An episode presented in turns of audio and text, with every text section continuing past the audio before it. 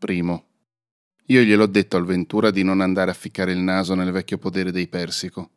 Ma quello da un orecchio non ci sente davvero, una roba tipo Tite di qualche anno fa, dall'altro proprio non vuol sentire. E allora che ci andasse pure a far vedere a me e agli altri quanto coraggioso. Ci è andato, ma non prima di averci chiamato codardi. Il potere del Persico è abbandonato da anni, da quando l'ultimo di questa sciagurata famiglia se n'è andato in città a farsi venire un infarto, lasciando tutto sigillato e per questo intoccato, offerto in eredità alla polvere e ai topi. Il Ventura ha detto che doveva prendere qualcosa di importante che di sicuro stava ancora là. Allora ci ha salutato e si è avviato verso il podere. Poi è tornato. Ha trovato qualcosa, ma che cosa non dice. Agli altri quello che il Ventura fa è tace e importa il giusto. Loro, questo povero Cristo alto e smilzo, lo vedono per quello che è sempre stato, lo scemo del villaggio. Invece a me il Ventura ispira una sana simpatia e in tutti questi anni, se potevo aiutarlo, l'ho fatto, anche quando è stato più difficile. Guarda, mi fa, ancora trafelato, e tira fuori un'immaginetta sbiadita, una madonnina stinta che regge il colore con i denti, un pezzo di legno marcio e senza alcun valore, a meno che tu non sia Don Carlo, ma io Don Carlo non ero e non sono. E allora non credo ai miei occhi e mi esprimo, ribadisco la mia incredulità. Non sono rincoglionito, vecchio quanto ti pare, ma mica coglione. Ci deve essere un motivo e lo voglio capire per quanto assurdo sia. Faccio per prenderla tra le mie mani, ma quello sbraita di colpo. Non la toccare, per carità, la devo dare al professore. Chi sia sto professore io non lo so e non mi vorrei troppo impicciare. So che Paolo Ventura si è messo a girare in posti che non dovrebbe, a parlare con gente che non dovrebbe a bestemmiare briscole che non vengono, con gente che non ama la sfortuna e la perdita. Per prima cosa penso a un debito che deve saldare e che quindi si è messo a rubare cose vecchie da case disabitate. Non lo ha mai fatto, ma questo non vuol dire che non lo farebbe. Il giorno dopo andiamo al bar, ci sediamo in una parte senza orecchie. Vuole coinvolgermi nell'affare. La notte gli ha portato evidentemente consiglio. Se funziona facciamo a metà. Non dice di quanto, ma un gesto largo della mano deve farmi capire che anche la metà è tanto. Non mi specifica l'affare e io non sono convinto, però accetto, fosse anche per vedere come va a finire. Da queste parti una sana curiosità è l'unica cosa che ti tiene in vita. Che giorno è dopodomani? mi chiede fintamente ignaro, così lo secondo in questo suo teatro tutto fumo e ammicchi. Il 2 novembre, e quindi? Che mi dici dell'uomo morto? Secondo. Che gli devo dire? Lo sanno tutti che l'uomo morto, il giorno dei morti, cammina tra di noi e se lo vedete scappate, se non volete i capelli bianchi o qualcosa di peggio. E lo sa anche il Ventura, visto che sua madre ai tempi ha tolto più di un malocchio con l'olio e di queste cose, dico io, di quello che succede di notte a crocevia dovrebbe saperne un bel po'. Ci prova pure con lo zio a togliergli la stupidaggine. Voci dicono che è per tutto questo suo ficcare il naso in faccende superiori che poi si è beccata il figlio che ha avuto, a mo' di punizione. E deve essere per quello che in paese si dice di sua madre, che il professore si è rivolto a lui, e il Ventura l'ha preso per una medaglia al valore, si è permesso anche di inorgoglirsi un poco, pensa a te. Ma con l'uomo morto mica ci si può scherzare. Non è come le altre frescate, quello esiste davvero, i vecchi ne parlano da quando era bambino mio padre, e se questo professore si fosse interessato alla faccenda qualche anno fa, quando era ancora vivo lo zio, allora sì che ne avrebbe sentite delle belle da chi l'ha visto coi suoi occhi. Lo zio, da quanto tempo che non penso allo zio. Un omone grande e grosso, con un cervello così delicato che a stento gli avresti dato gli anni che aveva. Una creatura infelice, questo è certo, ma di quelle innocue, che in un paese del genere sono più gli scherzi che subisce che il male che potrebbe ipoteticamente fare. Non si toglieva mai questo largo sorriso dalla faccia, salvo rari casi in cui era come se un cielo pezzato di nuvole gli coprisse il sole e un'ombra gli calava allora sullo sguardo. In famiglia non si è mai parlato molto di lui e non venne mai a pranzo da noi, ma ogni tanto mio padre lo andava a trovare. Non erano mai stati veramente parenti e io lo chiamavo zio perché lo conoscevo da quando ho memoria. Mio padre, per mille altri versi, uomo incline solo agli affari suoi, ogni tanto si lasciava andare a delle dimostrazioni d'affetto che sorprendevano mia madre per prima, chiusa nel suo riservo casalingo, e poi me. Anche se allora non è che me ne rendessi tanto conto di essere sorpreso. Verso lo zio provava un sentimento sincero, avevano fatto la guerra insieme. Gli faceva avere dei soldi e si preoccupava per lui in mille modi, anche se quando lo incontrava per strada spesso faceva finta di non vederlo. Stava in questa casetta senza finestre, una stufa e un pasto caldo al giorno che qualcuno gli consegnava, o così ricordo. Alle volte mangiava gratis all'osteria, altre non mangiava affatto. Almeno fino a quando non lo trovarono davanti al cimitero, bianco in testa, come avesse volato via nella notte sulla vetta del monte, a prendersi tutta la prima neve e se la fosse portata dietro. Vai, dissero, è andato del tutto. Ce l'aveva con l'uomo morto, che l'aveva visto, e per giorni non ci fu verso di riaccapparlo. I vecchi dicevano che non si deve stare al cimitero la notte dei morti, per via dell'uomo morto, e mi ricordo che ai tempi io ci credevo a quella storiaccia lì. Mio padre era uomo del tempo suo e a quello scoppio che non si riusciva a far riassorbire riuscì a contrapporre solo un silenzio ferito e deciso. Aveva fatto anche troppo, secondo mia madre, per evitare che il cosiddetto velo pietoso si stendesse su quella faccenda una volta per tutte. Lo mandarono allora a San Giorgio, al Palazzo dei Matti, come lo chiamavo allora io che ero un ragazzetto, fino a che una polmonite non se l'è portato via del tutto. Mio padre non ne ha mai più parlato e così io. Sarà questo ricordo che ritorna vigliacco, sarà la noia, ma in questa faccenda voglio vederci chiaro.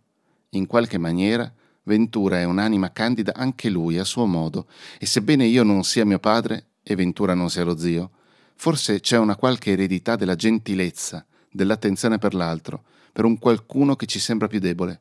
Forse più invecchio e più sono incline al sentimentalismo, anche se questo da mio padre non l'ho ereditato davvero. Mio padre diceva che una carezza è l'atto supremo d'amore, ma io gliene ho contate tre in vita mia, due a mia madre e una a me. In ogni caso lo zio me lo ricordo come un uomo che avrebbe fatto a pezzi un orso a mani nude, ma Ventura invece non ha neanche il fisico della sua. Voglio vedere in che guai si è cacciato e se occorre evitargli delle grane. Allora, l'appuntamento è a mezzanotte, quando a quest'ora d'inverno da queste parti si aggirano solo i lupi e neanche tanto convinti. Il professore arriva ansimando, deve avere affrettato il passo più di quanto il fiato gli concedesse. Alla fine è un ometto fatto con metà stampo d'uomo, ha le guance rosse, il colletto sbottonato, sembra uno che è stato tirato giù dal letto in piena notte a calci. Si presenta con gentilezza, allunga la manina e cerca di stringerla quando viene aggrappata dalla mia.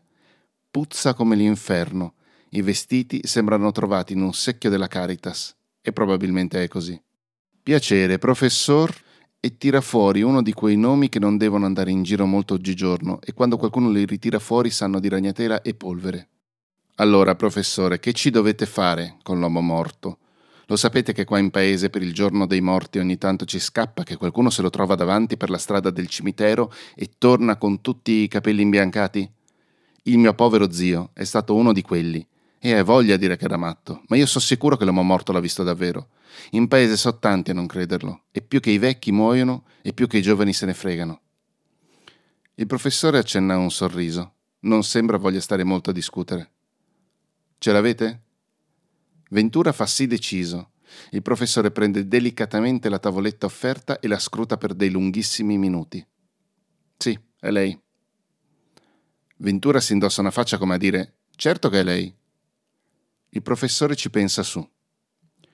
Quindi voi volete pescarlo con quell'esca? Ho visto pesci meno stupidi e pescatori più furbi. L'aria fredda ci fa intirizzire corpo e pensieri. Un silenzio grave da camera mortuaria si è abbattuto sulle nostre teste. Dopo qualche minuto il professore ha alzato il capo e ha chiesto Come? Professor, noi non si è detto niente, esclamo io, e quello si mette a fare sì con la testa, a guardarsi le scarpe e il polso dove dovrebbe esserci un orologio. C'era. c'era questo, come dire, uh, un sospiro, Professore di santi e madonne da queste parti non se ne sono mai visti, ma l'uomo morto invece l'hanno visto e come, e lei, ne sono sicurissimo, non lo vorrebbe incontrare proprio stanotte. Siete proprio sicuri di voler fare quello che volete fare? Il rituale è semplice, così mi spiega il professore, di quelli che solo due matti possono concepire. Dobbiamo mettere questa immagine sacra al centro del crocevia del cimitero, sotto la statua della Madonna Dopodiché dobbiamo metterci ognuno a fissare una strada del crocevia. A quel punto l'uomo morto apparirà laddove non è visto, in quella non presidiata. Mi scusi, ma lei che tipo di professore è?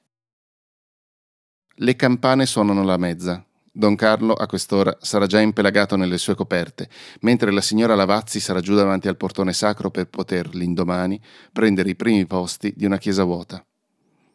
Siamo al crocevia, la luna si affaccia mostrando tutti i suoi buchi. Il cielo è limpido, ma un'aria fredda soffia bassa, quasi rasoterra. Paolo mi passa una fiaschetta piena di una roba che fa lui in cantina, un intruglio a metà tra la grappa e il veleno non supera nemmeno le piglottide che già mi sento scaldato di un tepore materno che mi rimette in sesto i sensi. Le due stradine sezionano in quattro quadranti il cimitero. Al centro esatto la statua della Madonnina si erge puntando il nero cancello che si perde tra le ombre novembrine. Dobbiamo essere in tre. Quando comincerà il rituale dovete fissare esclusivamente la vostra strada, non voltarvi per nessuna ragione. L'uomo morto apparirà da quella in cui non guarda nessuno. Ventura fa cenni di assenso con la testa. Fisso allora il vialetto, sperando che la farsa duri il giusto prima di scocciarmi. Lo scenario è semplice. Ci sono lapidi a destra e a sinistra, il breccino che risponde opaco ai raggi lunari, i cipressi che lenti oscillano le chiome al vento gelato. Naturalmente io a questa storia dell'uomo morto non ci credo davvero, o meglio, non ci ho mai creduto, ma è facile subire il potere delle circostanze, soprattutto in un cimitero di notte. Sappiamo che ci siamo tutti e tre, ma a un certo punto non possiamo più giurarlo. Siamo soli, ognuno con il suo vialetto e la sua sorte, lo sguardo fisso e i pensieri in rivolta. Mille paure si nascondono nelle ombre cimiteriali. Orrori vischiosi, fatti di oscurità e silenzio che si acquattano nell'attesa della paura. Non mi ero reso conto di cosa stessi facendo fino a quel momento nel cimitero di notte, il giorno in cui i morti camminano sulla terra. E anche se non fosse reale, l'ombra che mi pare strisci da sotto una statua d'angelo, che punta il dito chissà verso dove, non è forse vero che una cosa immaginata ha già di sua un'esistenza, un effetto surreale sui sensi e sullo spirito? Non è che quello che i matti vedono, anche solo perché ci credono, sia meno vero di quello che vediamo noi altri, ma soprattutto non è che a forza di stare col Ventura non sia diventato un po' fuori di testa anche io? In ogni caso le folate di vento gelato si fanno trasportatrici di una voce roca, appena accennata che piano piano acquista sicurezza. Sarà l'aria che si incunea da qualche parte e quella che sembra opera di una gola in realtà è solo un gioco di spifferi, mi dico. Si sentono come parole confuse e lontane, indefinite, parole che vengono da un altro piano dell'esistenza. Poi qualcosa mi tocca la caviglia Sento i brividi che mi elettrizzano la schiena sudata, pur con tutto il freddo che fa. Mantengo lo sguardo fisso davanti a me. Deve essere un rospo, un gatto, qualcosa che non sia quello che spero non sia. Un alito caldo sul collo, la mia camicia che si muove, esce dai pantaloni in cui l'avevo sigillata come avesse vita propria. Non devo muovermi, mi ripeto, e tutto andrà bene. Devo mandare la mente altrove, mandarla a fare un giro continuare a guardare davanti. Riesco solo a registrare il fatto che a forza di fingere ho cominciato a credere a questa brutta faccenda. Poi un grido mi riporta sulla terra, deve essere il Ventura a giudicare dall'intonazione. Professore, che succede? Ci possiamo voltare? Chiedo a gran voce, ma quello parte come un fulmine e lascia dietro di sé solo il ricordo. Si salvi chi può! grida con un tono accademico e allora fuggo anch'io. Sento alle mie spalle un altro grido, più disperato del primo, chiama aiuto mentre io corro tenendomi la pancia fino a che ho cuore e anima per farlo. E non mi sto troppo a chiedere se alle spalle ho l'uomo morto o la Madonnina in persona scesa dalla colonna in grazia di qualche miracolo, ma punto dritto davanti a me, dove il terreno mi pare sgombro, e non ricordo di aver mai corso con così tanta convinzione. Ci ritroviamo al cancello. Ventura non c'è. Il professore ha il cuore in gola, è arrivato pochi secondi dopo di me Dice di aver corso gridando fino a che non si è reso conto di dove andasse e allora si è trascinato fino a qui. Si passa una mano sulla testa, si asciuga il sudore freddo che gli cola dalle tempie, trema come una foglia sfinita. Lo guardo, poche parole mi scivolano dai denti. Io gliel'avevo detto al Ventura, gliel'avevo detto. Nemmeno più il piacere di avere ragione che subito sbuca Paolo tutto imbiancato da uno spavento indicibile in altri modi. Lo guardiamo con occhi interrogativi, lui resta in silenzio. Allora, professor, è contento? Chiedo senza aspettarmi risposta. Ventura mi guarda, ma non sembra vedermi davvero. Le pupille galleggiano in un mare biancastro, pronto a esondare da un momento all'altro. Andiamo via, che è meglio. Suggestione, solo suggestione, ci siamo allucinati. Il professore ha sentenziato. Adesso vuole credere che niente di quello che sfugge all'osservazione e alla registrazione possa in qualche modo invadere la realtà. Quindi ha cercato gli orari del primo treno per Roma e si è dileguato all'albeggiare senza fare il biglietto. Il giorno riporta le cose a un aspetto meno inquietante, cancella le ombre e le paure che ci si annidano dentro. Siamo su una panchina aspettiamo. Paolo dice di non ricordare niente ma i capelli sono imbiancati di colpo, dall'oggi al domani, testimonianza precisa che qualcosa ha visto, o crede di aver visto, che in fondo è lo stesso. Però non dice, non vuole particolareggiare, ma omette e balbetta. Mi pare proprio come quel mio vecchio zio, gli occhi languidi, come di bambola. Dicevano che era matto, ma a me è sempre fatto simpatia. Mi è tornato in mente di getto, il suo vestito scucito, i pantaloni senza orlo, quel profumo eterno di confetto. Ho guardato Paolo e ho provato una tenerezza di cui non mi credevo più capace. Paolo Ventura alza la testa e mi sorride. Tiene stretta l'immagine della Madonnina, la custodisce come un tesoro. Gli ho messo la mano sulla spalla. Il sole ha preso a splendere sicuro, la notte è finita. Tutto bene, gli ho detto, e non era una domanda o un'affermazione, solo una semplice carezza, fatta di parole. Lo scemo del villaggio è un bellissimo racconto di Filippo Cerri che è nato nel 1991, vive, pardon, vive e lavora in un hotel di provincia in Maremma. Ha studiato cinema a Firenze, Bologna e Roma, realizzando video di ogni genere. Ha pubblicato racconti in riviste letterarie come Split e Spaghetti Writers. Nel 2022, cioè quest'anno, è prevista l'uscita del suo primo romanzo per FQ.